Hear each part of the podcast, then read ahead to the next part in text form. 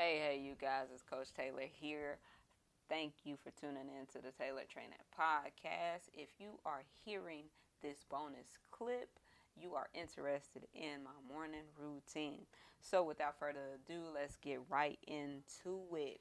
So, first things first, I'm typically up between 3 and 4 a.m. Okay, then you know, we, you know, you got to use the bathroom once you first wake up. Well, typically, I know I do. Uh, then, you know, I got a dog, so greet the dog. Then I get dressed, uh, throw some clothes on because we're going to go for a walk or run walk uh, for about 30 minutes, 15, 30 minutes. We typically do about a mile. Um, then I come back home, uh, make my bed, feed the dog, then I make myself some tea, smoothie, or juice. It can be a mix of all three or one of the three. Um, but I typically try to drink tea every morning, herbal tea at that. Then I'll set up um, for my morning strength training, my yoga, um, and then like I typically do a full body massage with my massage massage gun.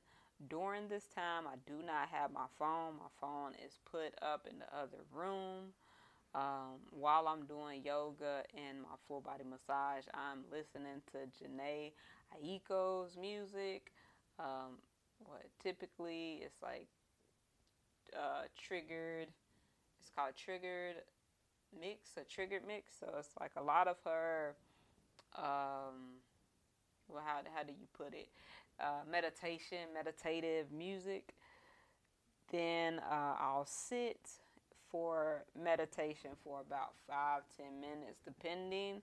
Uh, sometimes it's went as long as 30 minutes to an hour. Then after that, I'll go ahead and take care of my hygiene, you know, shower, change clothes, brush my teeth, wash my face. Um, basically, just get ready for the rest of my work day. And then once I'm dressed, clothed, and everything's taken care of, I'll sit down, take a few minutes to write down a few things that I want to accomplish throughout the day. So that is my 3 a.m. morning routine. Let me know if you guys um, give it a shot or you know you incorporate something of that nature.